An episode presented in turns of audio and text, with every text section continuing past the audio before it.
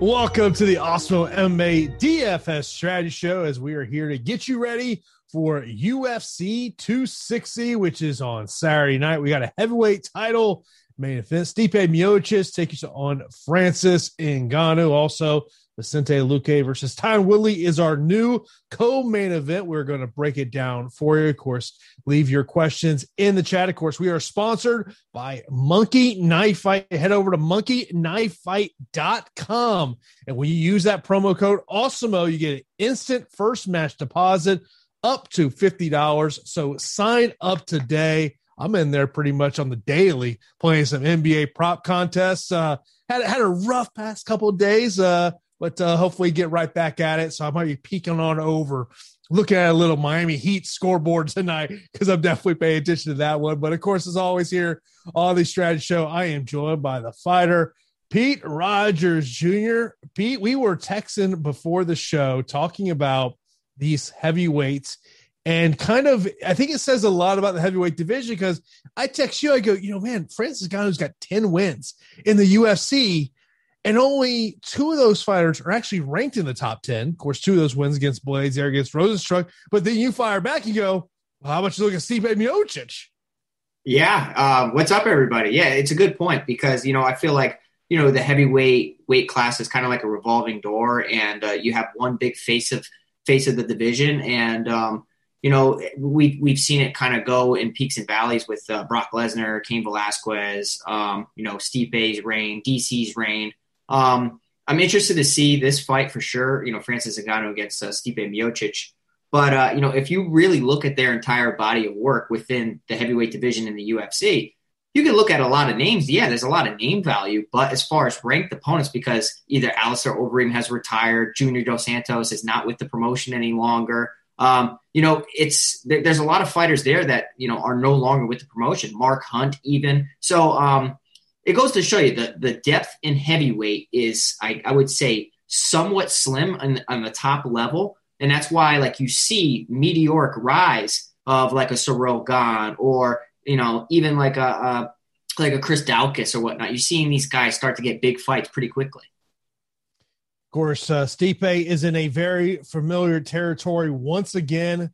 The betting underdog in a title fight. This is a role that he has played Hell, he played in his first matchup against Francis Ngannou back at the beginning of 2018. Of course, we all remember how that went. Because I remember in our premium Slack channel uh, when the DraftKings odds came out for this one, that was what a lot of people were talking about. Is oh, Stipe once again the underdog spot, 7,800 on DK. 8400 uh, for Francis, and then over on FanDuel, $20 for Ngannou, $19 for Miocic. I, I really feel like this is a fight that you have to have max ownership on. You you've got to, you know, to me, I, I don't know if I'll go 100%. I'll probably be at 90%, but I'm going to be somewhere along the lines of like six out of nine lineups, Miocic, you know, three with, with Ngannou. Because look, Ngannou, we all know he has that death punch that he has here. Uh, you know, to me, that, you know, the better fighter, no question, is, is Stipe Miocic. But if I'm looking at concerns on my end, Pete, age, 38 years old, you know, has taken a lot of damage over the years. Uh, and then the fact of I do I do wonder about just because of how the the wildness of Ngannou that maybe Ngannou is going to land a punch that just normally would not land. But to me, Miocic is the better fighter. To me, he's got to make this clinch fight, wear down Ngannou, get this fight to the second round and wear him and, and just wear him out for 25 minutes. And, um, eh, you know, look, if whoever wins this fight, I truly believe will be optimal. Yeah, for sure. I, am prioritizing the main event. I think that either fighter is going to be imperative for you know GPP success. I really do.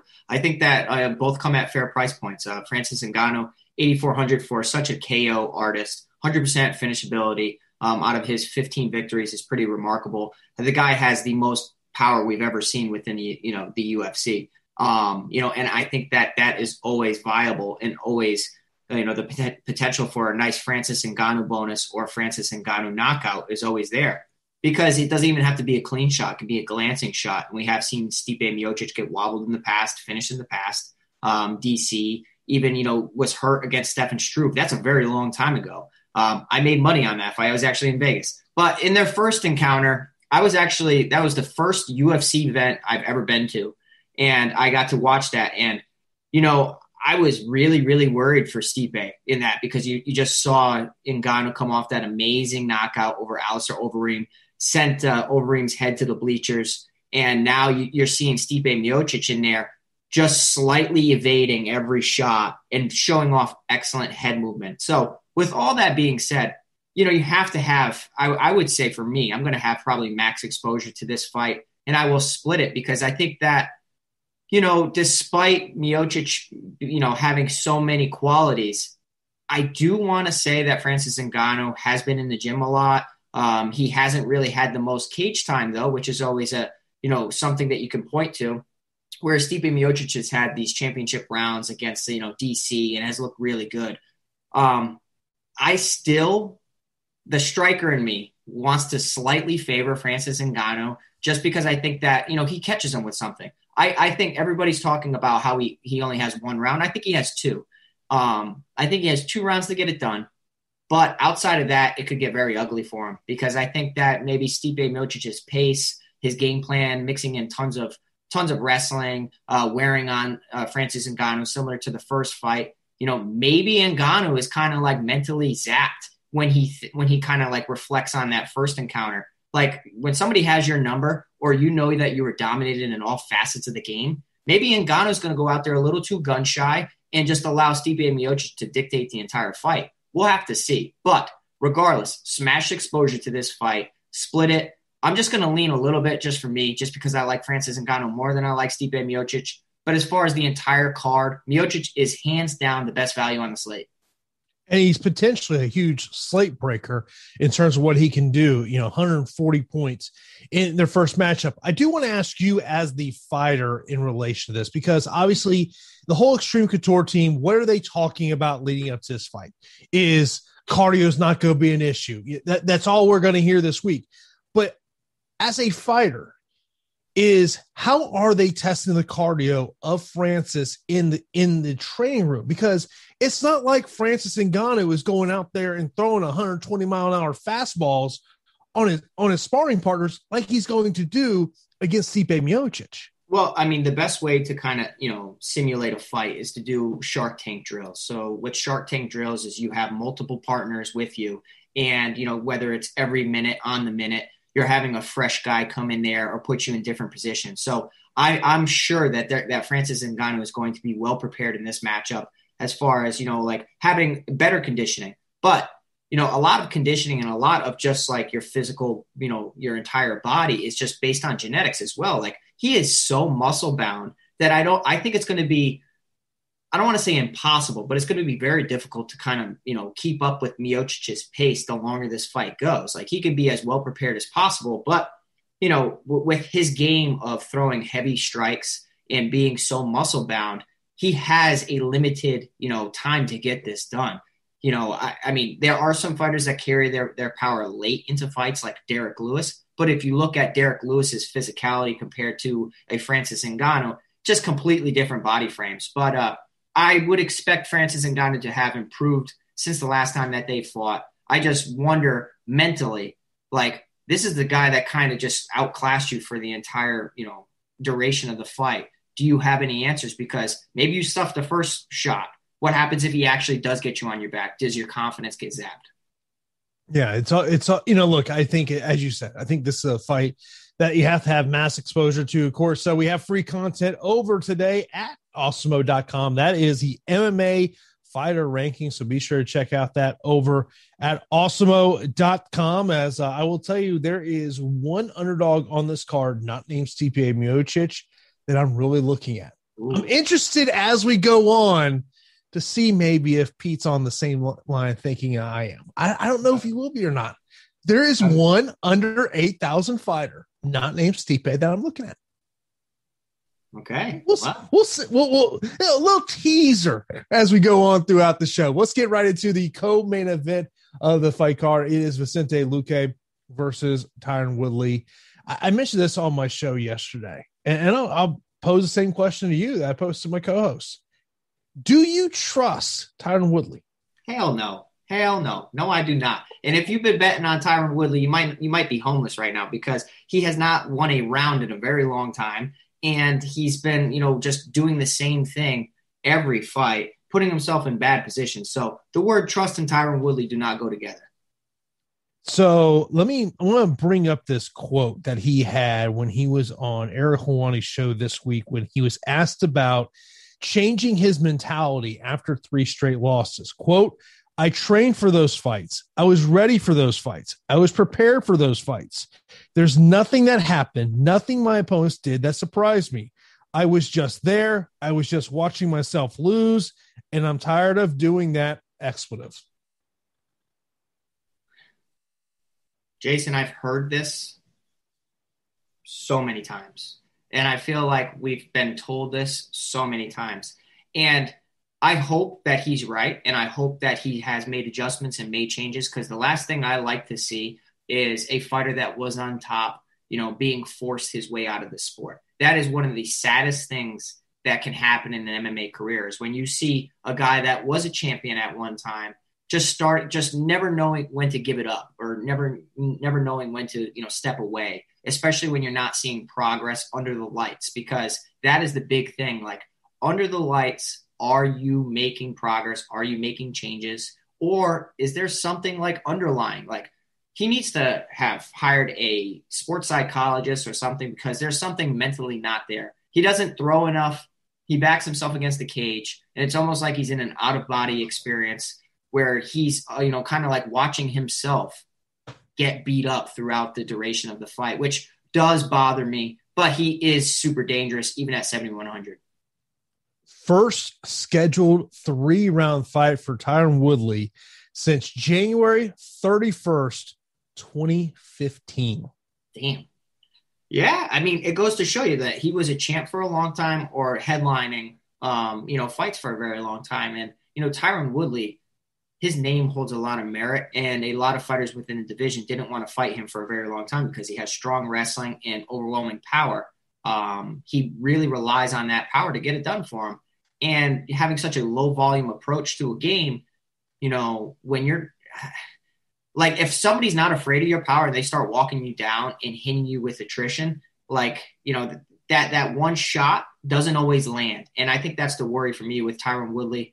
I think for me, it'll be like a 10% play just because of he has a puncher's chance. And if he does find the home against a very hittable Vicente Luque, it's possible. But Vicente Luque checks all the boxes for me. He's an exceptional striker, exceptional on the ground. He's just so talented, and I think he's one of the one of the dark horses within the division and a fighter that I really like. Here's my concern on Willie before I go to Luque. Mm-hmm. Is when you're watching UFC fight, there's that black line. And yeah. especially in that smaller cage, you're basically about a step and a half away from your back being up against the cage. And this is a familiar scene we have seen with Woodley. I believe he needs to go the takedown route in this one. I think he's got to go back to his old school collegiate wrestling in this one, as opposed to just looking for that right hand bomb a la Roy Nelson. And, we've seen how yeah. Roy Nelson's career has gone over the years. You're just, you're looking out for that one bomb or him mm-hmm. clinching against the fence. So, so to me, but on the other side with Vicente Luque, the price does concern me at 9100 on DK and $21 over on FanDuel because if you want to talk about the last time, you know, uh, you know, obviously, you know, Colby got that fifth round uh, TKO, which was, you know, TKO slash rib injury. But when you want to talk about the, the last time that he got stopped, we got to go back to 2012 against Nate Marquardt in Strikeforce. Yeah, that was a damn good knockout too. That's one of my favorite knockouts in the clinch. I love that knockout, and I do think that Woodley's very tough, especially in a three round fight. I think putting away Woodley would be extremely impressive. But Woodley really hasn't shown me a lot with the new scoring system. I will be a little hesitant on Vicente Luque at 9100 because of the concerns that you talked about. Of if it's just a decision, does he really pay off the salary?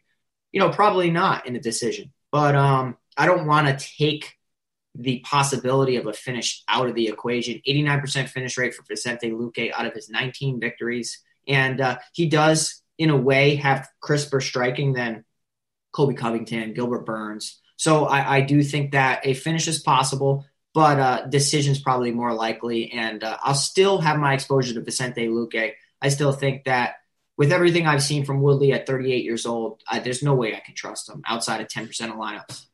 No, to me, there's there's no way you can trust Woodley, but I could see a fact of if you're looking at a cheaper seven thousand play, I don't mind going the Woodley route, but I just don't trust him, and, and that's got to be the concern. But my concern on Luque is can he pay off that price point? You know, especially if this fight does go 15 minutes. Of course, uh, this is the Awesemo MMA DFS strategy show. Now, if there's ever an occasion where you miss a show or you want to go back and wa- and listen to the show after the fact, you can check it out in podcast form as a part of the Awesemo Podcast Network. Just go to awesemo.com slash podcast to check it out over there as we always appreciate of course uh, be sure uh, you know if you're not subscribed to us here on youtube be sure to subscribe. We got a lot of great programming that we have every day. Of course coming up after us will be the nba late slate show. We'll get you ready for tonight's late slate nba action. Of course as always be sure to hit that thumbs up. That does help us out a lot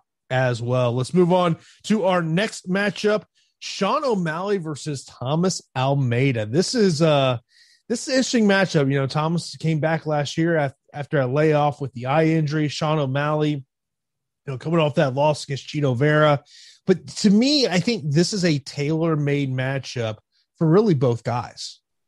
I'm glad you said that because I thought you were going to really lean in one direction or the other. And, you know, you can't trust either guy. And like me trusting Sean O'Malley, that that kind of those days are done because of his last performance and his last performance against Marlon Vera. Like he looked good until you know he had an ankle injury where you know whether it was from a low kick or just his kind of like I, I, I don't know like he seems to be like he has an ongoing injury with his ankles over the course of his career. I mean, you think about Andre Soukhamthath fight of how he was hobbled on one leg, and I think it's kind of like an injury that's plagued him throughout his career. So you know, Almeida is a, is a tough striker, Jason. Like, yeah, like he's been knocked out and finished, but, you know, he's been finished by Cody Garbrandt, um, Rob Font, lost two decisions to Jimmy Rivera and Jonathan Martinez. Like, all of those guys are top notch talent.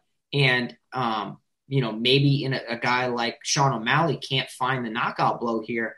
This is an interesting fight, especially if he starts to incorporate leg kicks. Yeah, that that to me is really the key with Thomas Almeida is to you know when you see what and you mentioned what Soukhamthath did, what Chito Vera did. You have to imagine that his team has made this a big part uh, of the camp. And, you know, ESPN Plus has an undestined show, and this is a fight that they profiled.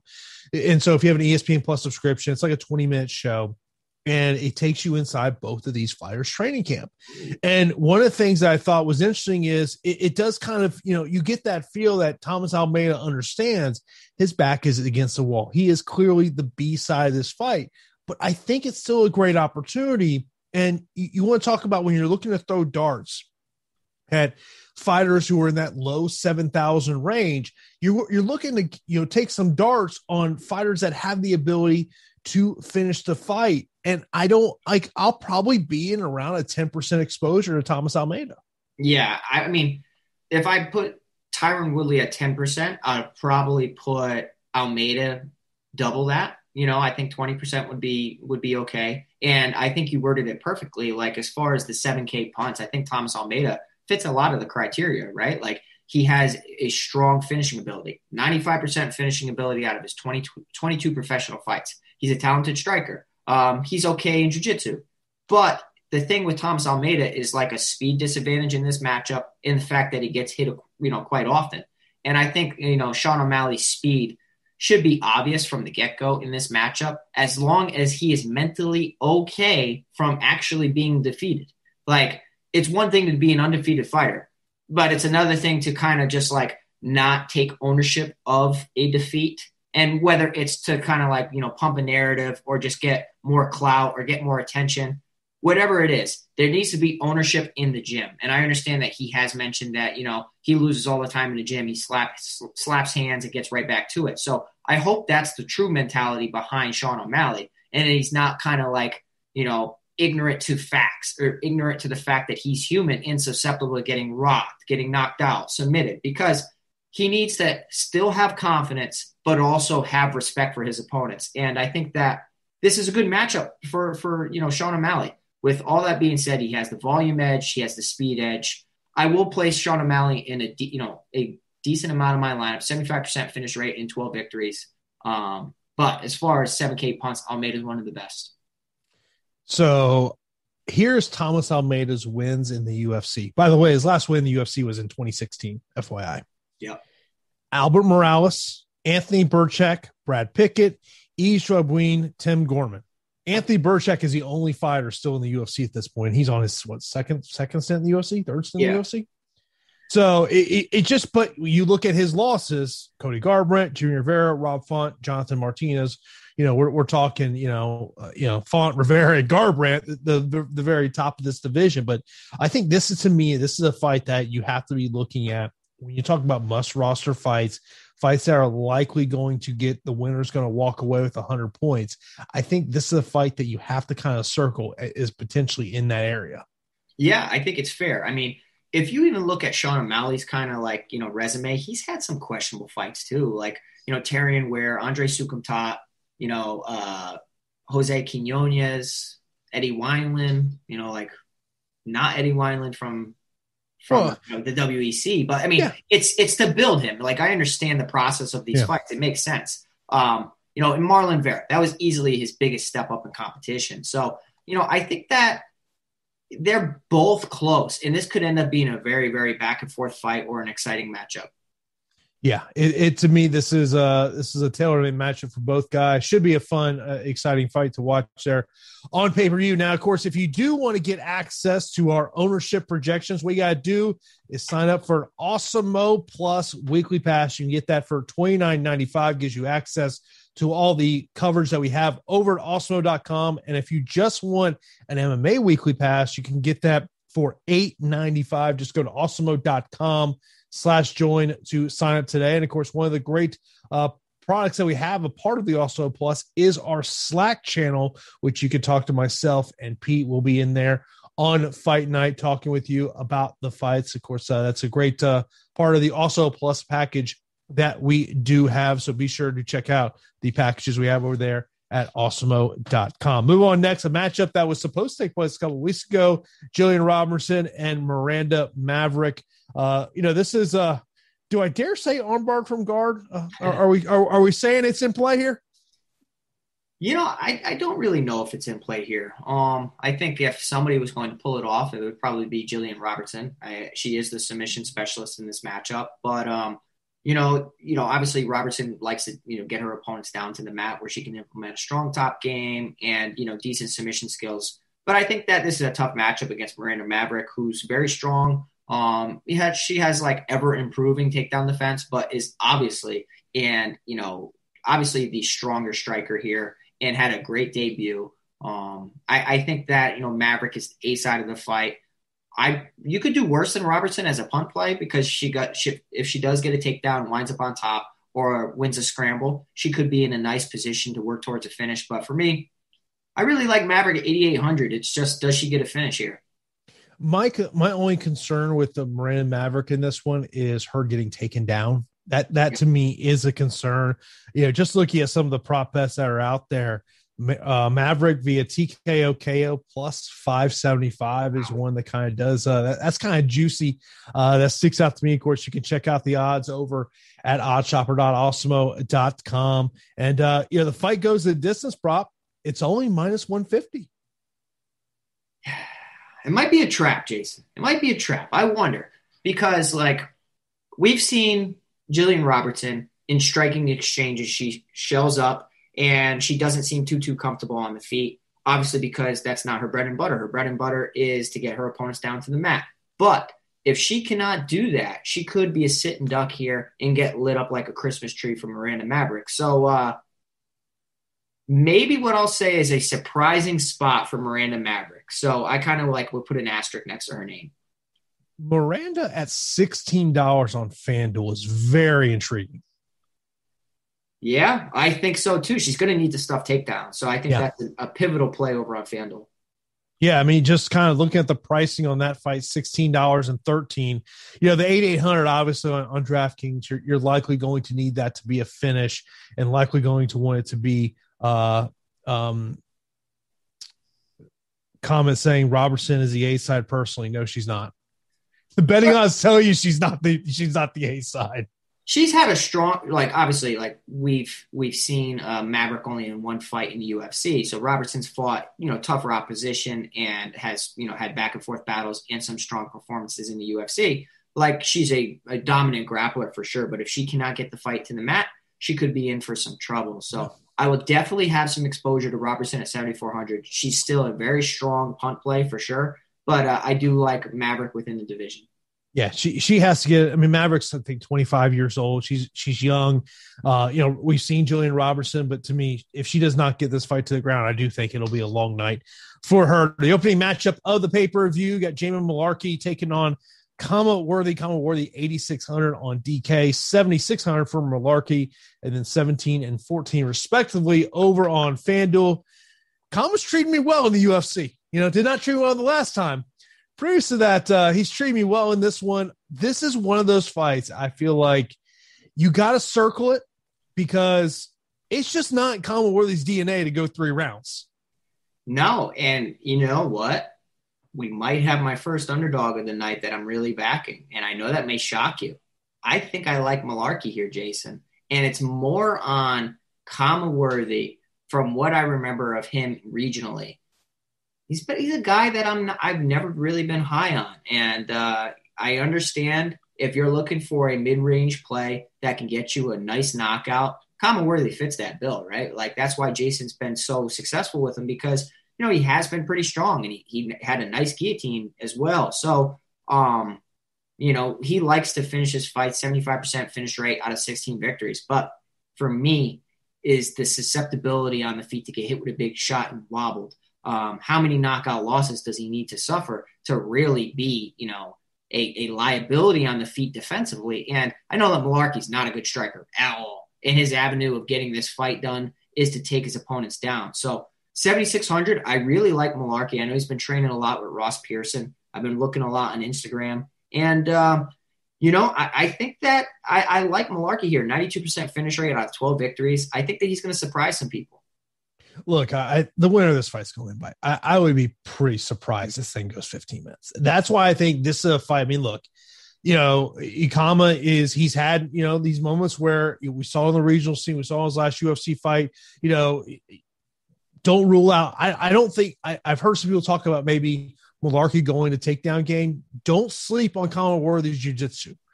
So, but I think that likelihood is I would be I would be surprised if this fight makes it to the third round. Yeah, it's it's a fight that I will definitely be smashing some exposure to because it's kind of like two two guys. Neither one of them are in the nine thousand range, um, and just this, their style of fights 75% finish rate for Worthy, 92% for Mullarkey. That should tell you that it's going to be fireworks, especially when you see how, you know, deficient they are in certain areas, which could make a finish more likely. So have your exposure to Worthy, have your exposure to Mullarkey, and, uh, you know, sit back. This could be a nice matchup for GPPs. Of course, you have probably seen the Awesemo avatar all over at DFS leaderboards, and that's for a very good reason. If you rock our avatar on your DFS profile, you'll win a free month of Awesemo Plus when you place within the top three in any GPP of 5,000 plus entries. Head over to awesemo.com slash announcement slash avatar or simply Google search Awesemo avatar for instructions on how to download those images. I, I almost – I wasn't that far away from a top three finish last week in NASCAR. Got had, had a pretty good day in NASCAR, but uh, yeah. kind of helped when you had Kyle Larson. If you didn't have Kyle Larson, you were not uh, you were not going to be in there. But you definitely got to rock that Awesemo avatar. It's on my profile, so be sure to uh, check that uh, over and uh, simply Google search Awesemo avatar to put to a part of your profile.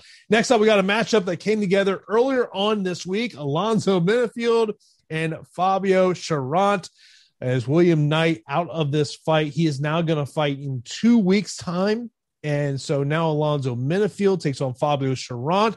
Cherant, also a Northeast fighter, just like William Knight. Uh, I think weigh-ins are going to be something I'm going to be paying a ton of attention to with, with Fabio Cherant in this one. But when you when you look at the salaries of 8100 on Menifield, 7000 for Cherant. Now, FanDuel, totally different story. 22 for, for Menifield, $9 for Cherant. But I think in terms of DraftKings, I think this is a fight you really got to be looking at.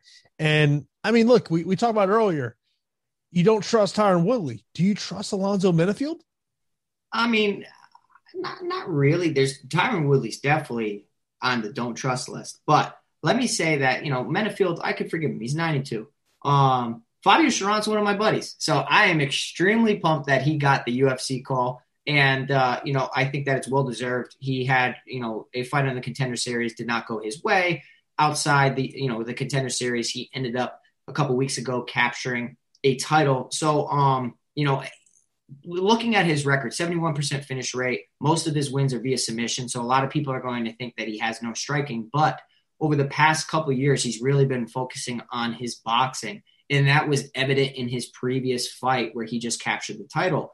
And uh, you know he's comfortable, you know, standing standing up now, and is a main training partner for uh, my coach Greg Rebello. And um, you know, at seven thousand, he's a guy to definitely include in some lineups because uh, you know in his last most recent fight he looked really good. But obviously paired up against Alonzo Menifield. I mean, let's be real, Alonzo Menifield's very, very dangerous. So this is not an easy fight by any means. And I think Fabio knows that. Um, you know, 92 for Alonzo Menifield with 100% finish rate.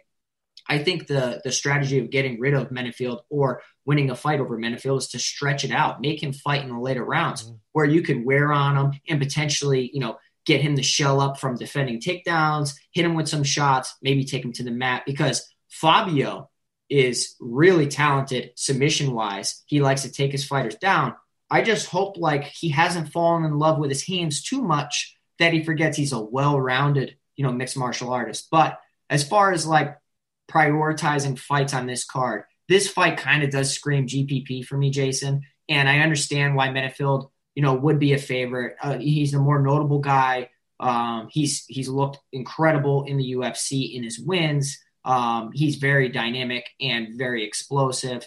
But don't count out my boy Fabio Cherant. I'll definitely be rostering a ton of my buddy uh, because I, you know, it's my buddy first and foremost. Um, more of a heart play, but I do think that you know he can definitely pull the upset. I know that it's on three days' notice, but uh, we've seen stranger things happen, and I'm just happy he's in the UFC for sure.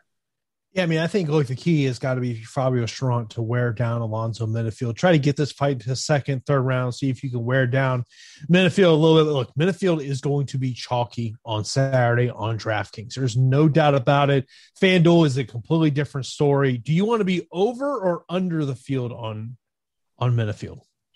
Well, it's my boy. So, uh, you know, I think from an unbiased perspective, I could see why you would want to smash exposure to this fight. Um, and I could see why Menifield will be a, a highly rostered, you know, fighter for sure.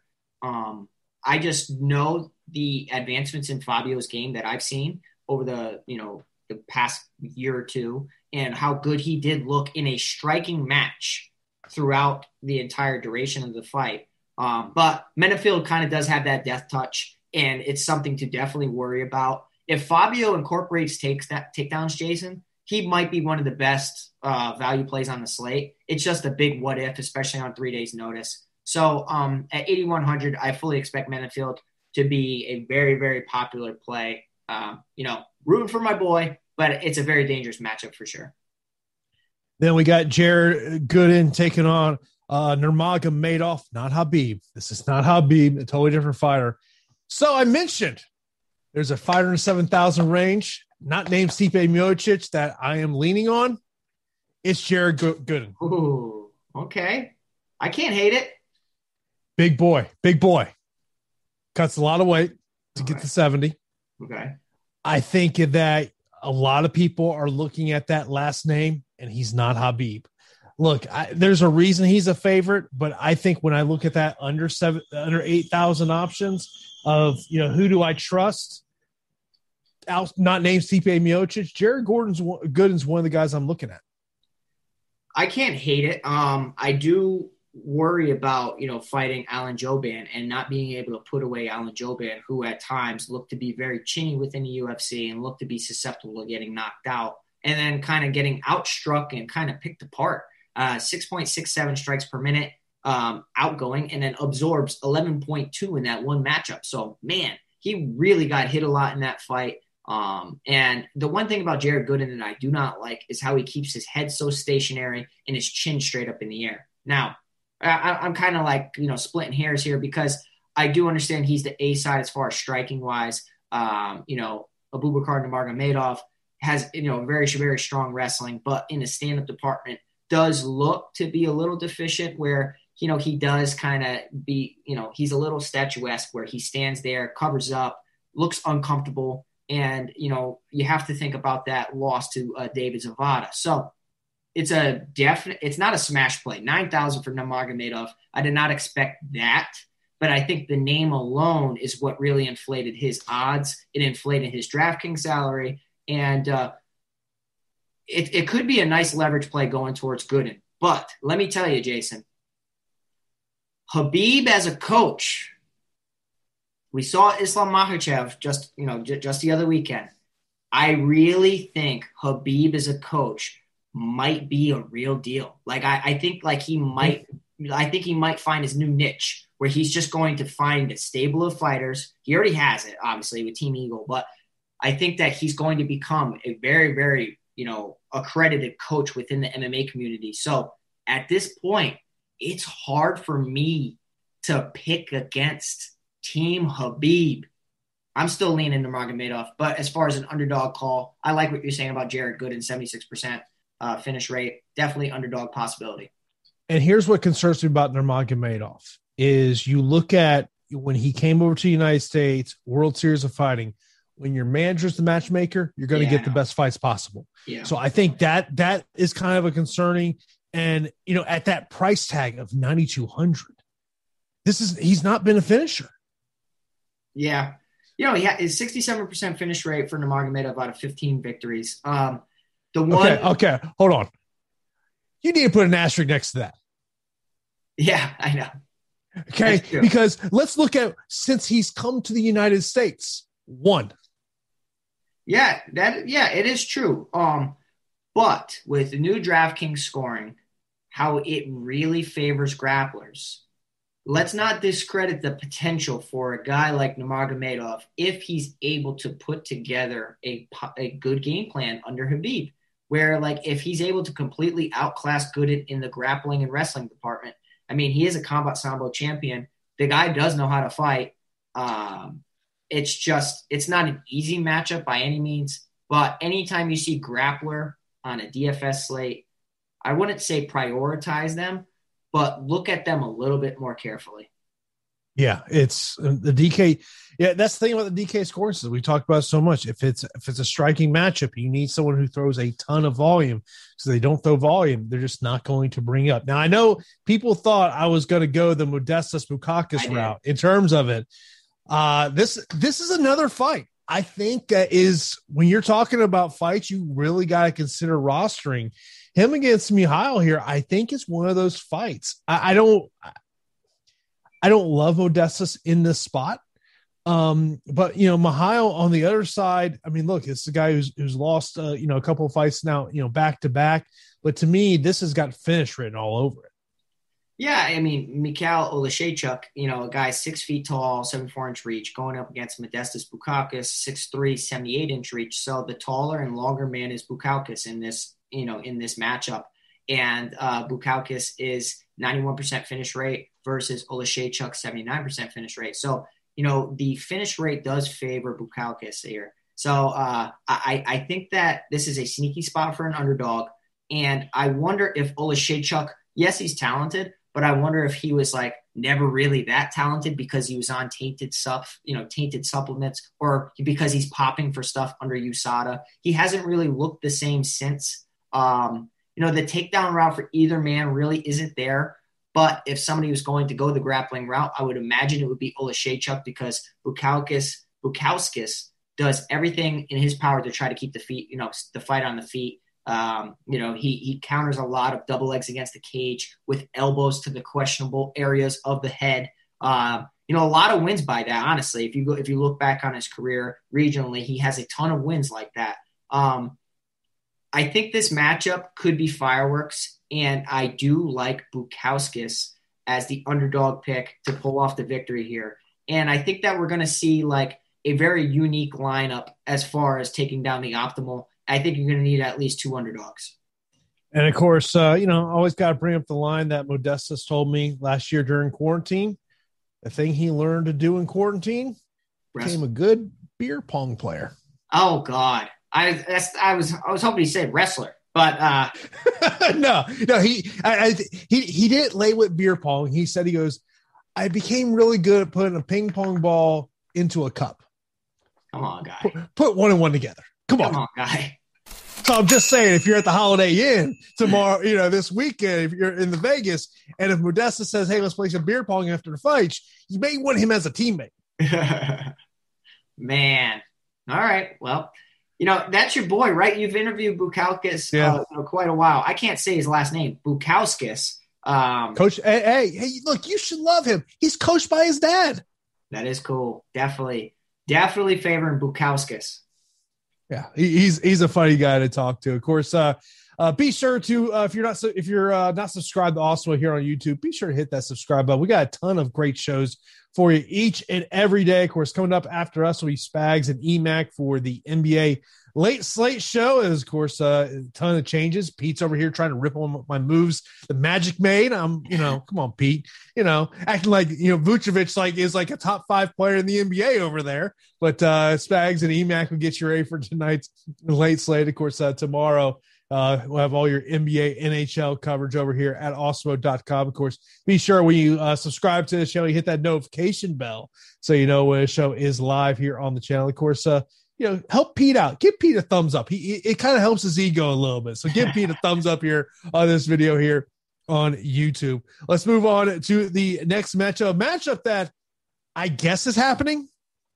Uh, Yeah. You know, as as far as we know, this matchup is happening. Shane Young and Omar Morales. Uh, a week ago, last Saturday, it looked like this matchup was not happening. Of course, uh, being a part of uh, you know the Volkanovski and, and everything that went along with that.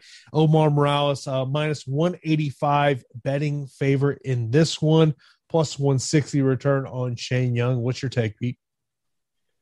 You know, it's they're pairing two strikers up here, and uh, Shane Young really got lit up in his previous outing against uh, uh, Ludovit Klein, and uh, man, my goodness, that was quite the finish. And Shane Young does come from a strong camp out of City Kickboxing and working a lot with those guys. Um, but I will say that one of my favorite gyms, and a gym that I plan on going to train at because I have several buddies that that train there, is uh, Sanford MMA, and that's where Morales is a part of. You know, strong camp, good good striking under Henry Hooft. Also, very, very good wrestling there as well. So this is a battle of two strong camps with the taller guy being uh, Morales in this matchup. And uh, Morales at 145 pounds is kind of like, it surprises me because he, he is a big guy and we have seen him compete higher in the past. I mean, I know he did just most recently fight at 145 pounds, but it's still pretty, he's a big guy. And um, I, I think that he's very talented and definitely has the kicking advantage over Shane Young. But if you're looking at stats and you're looking at previous fights, Shane Young in good performances has had, you know, very high volume.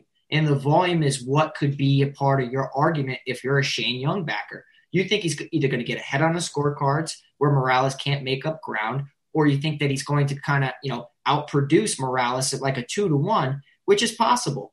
But I do think that Morales has some underrated power, and maybe it hasn't really translated well into his career or in the UFC for that matter. But, you know, I do like Morales at 8,700. I just fear that this is a striking matchup back and forth. Maybe they win one round apiece, comes down to the third. Or even if it's a clean sweep, three rounds to nothing for either fighter, you know, maybe it's not optimal because there's no finish and because of the DraftKings scoring system. You know, you get like, what, 85 points most in that. So uh, outside of an outlier performance, I still think that Morales should be the A side of the fight and should get it done. Yeah, I agree with you. And of course, the uh, the motto down at, at Sanford MMA is keep it simple, Mhm. stupid. That is that is. I was actually talking to uh, a Sanford MMA fighter today. Uh, you know, Garrett uh, Armfield is going to be fighting for CFFC come here next weekend, and uh, that is a simple mindset that Henry Hooft has when it comes to basically saying, you know what, don't worry about those fancy strikes. Sometimes that one two works just as good as some flying me that knee that may or may not connect. But of course, uh, March Madness is here. Sweet 16 starts this weekend. We've got you covered here at Awesemo. If you're looking to get on some March Madness DFS action, you can get access to our college basketball DFS projections with the Awesemo Plus Platinum Pass, or you can purchase our March Madness DFS package separately for only $9.95, which gives you access to the projections for the rest of the tournament. And of course, be sure to check out OddsShopper, oddshopper.awesemo.com, where you're looking to find the best line on the games. You, you, know what I'll be doing Sunday when FSU is playing Michigan. Michigan's gonna Michigan's gonna find out what defense is all about coming coming here this weekend. You, so you know what I'll be doing uh, going up on Sunday. We got one more fight here left to break down, and that is Abu Azaitar taking on Marc Andre Barriault. Marc Andre Barriault, is he on the do not trust list as well? Yeah, 100% on the most underwhelming fighters coming into the UFC that I was excited about originally. Um, he's really kind of dropped the ball as far as I'm concerned in the UFC. Like uh, outside of it, he's looked very, very strong, very talented, 73% finish rate and 11 victories, but it hasn't really translated well in the top promotion of all mixed martial arts. And, uh, you know, it's tough to trust him. Yeah, he did look good in his most previous outing against uh, uh Oscar Berchelt, but uh, I think that Abu Azaitar is no slouch, and uh, at eight thousand, perhaps somebody that we can consider. Yeah, uh, uh Azaitar, of course, his brother, who uh, you know apparently only had potatoes in the bag. I'm not sure if anyone really believes that, but uh, Azaitar to me is a guy that I'm looking at uh, in terms of this fight. Of course, if you do got any uh, questions, you can be sure to line those up in the chat. We will get to those here at the end of the show. We're going to give you our fight picks here momentarily. Of course, do want to let you know the free content over at awesemo.com is is MMA fighter ranking. So check out uh, that over there at awesemo.com. Let's go on with our fight picks. Uh, let's start. Let's go from the, the bottom to the top. Uh, I'm going to go Azaitar. Yeah, non DFS related. I'm going Azaitar. Yeah, yeah. The, by the way, these are all non DFS straight up picks. Uh, I'm gonna go Omar Morales. Same. Giving me Heil. Bukauskas. Wow. Okay. Uh, give me Jared Gooden. Nurmagomedov. I'm gonna go Menifield. I gotta go, my boy. Let's go, Bob. uh, give me Khama Worthy. Nah, Mullarkey. Wow, we're, we're, we're really people do keep track of these because I see the tweets on, on, yeah. on Fight Night. Uh, give me Miranda Maverick against Jillian Robertson. Same Maverick. Uh, I will go O'Malley. O'Malley. Luque. Luque. All right, let's see if we agree on the main event. I got to go with the better overall fighter. Give me Stipe Miocic. Okay, I'm going to be different, and I'm going to say Francis Ngannou. No problem at all. Let's do it. Look, I mean, he's got that death punch. Oh, yeah. he lands one of those those uppercuts. And that's I really think if the stoppage comes by Francis, I think it's it starts with uppercut. Yeah, I mean, you have to think about to this point, right? Like how much damage Stipe Miocic has taken, and uh, I mean, it could be a jab, and he could sit down Stipe Miocic. He has been working a lot with uh, Kamaru Usman. We'll have to see. Maybe it, it has helped his takedown defense. Maybe he's developed a better jab. We'll see. Just he needs to go balls to the wall, no different than what he's done his last four fights see, I don't know if he needs to do that because if he does that, then he brings his hips forward and then he allows Stipe Miocic to really change levels and put him on his backside pretty quickly. Don't change who you are. Yeah, but you have to in a way though, Jay, like you, Jason. You have wait, to. What, wait, what? Are you gonna become a wrestler now? No, but you have to like. You don't want to change your identity, yeah. but you can definitely change your game plan. That's that's important. Yeah, no, I get you with that. Uh, Bill says better dog in a DraftKings GPP. Bukauskas or Mullarkey? Um, wow, that's really that's a really close one. I will say that Mullarkey could take advantage of uh, Khama Worthy getting finished a lot. Uh, I think that Bukauskas could definitely catch Oleksiejczuk, but I'll give give me Mullarkey in that situation. Yeah, and look, there, there's a couple of fights on this card that I think that you're probably likely going to hit be optimal. I, I think Mullarkey and, and Worthy is one of them. Um, I, I, think the main event's obviously one of those, uh, and you know, Mihail and Modestas, I think is one of those ones that you got to hit as well. I mean, th- those are those are fights that you have to look at. Of course, uh, myself and Pete We'll be back here on Saturday, live before lock, 5 p.m. Eastern time. We'll lead you into NBA coverage that night. Of course, coming up next year on Awesemo will be the NBA late slate show with Spags and EMAC. They'll get you ready for the late night action in the NBA. Of course, I do want to thank our sponsor, Monkey Knife Fight. Be sure to use the promo code Awesemo and you'll get an instant first match deposit up to $50. So until Saturday, good luck to everyone. And we will talk to you uh, in uh, less than 48 hours for Live Before Lock, we'll get you ready for UFC 260. Have a great night.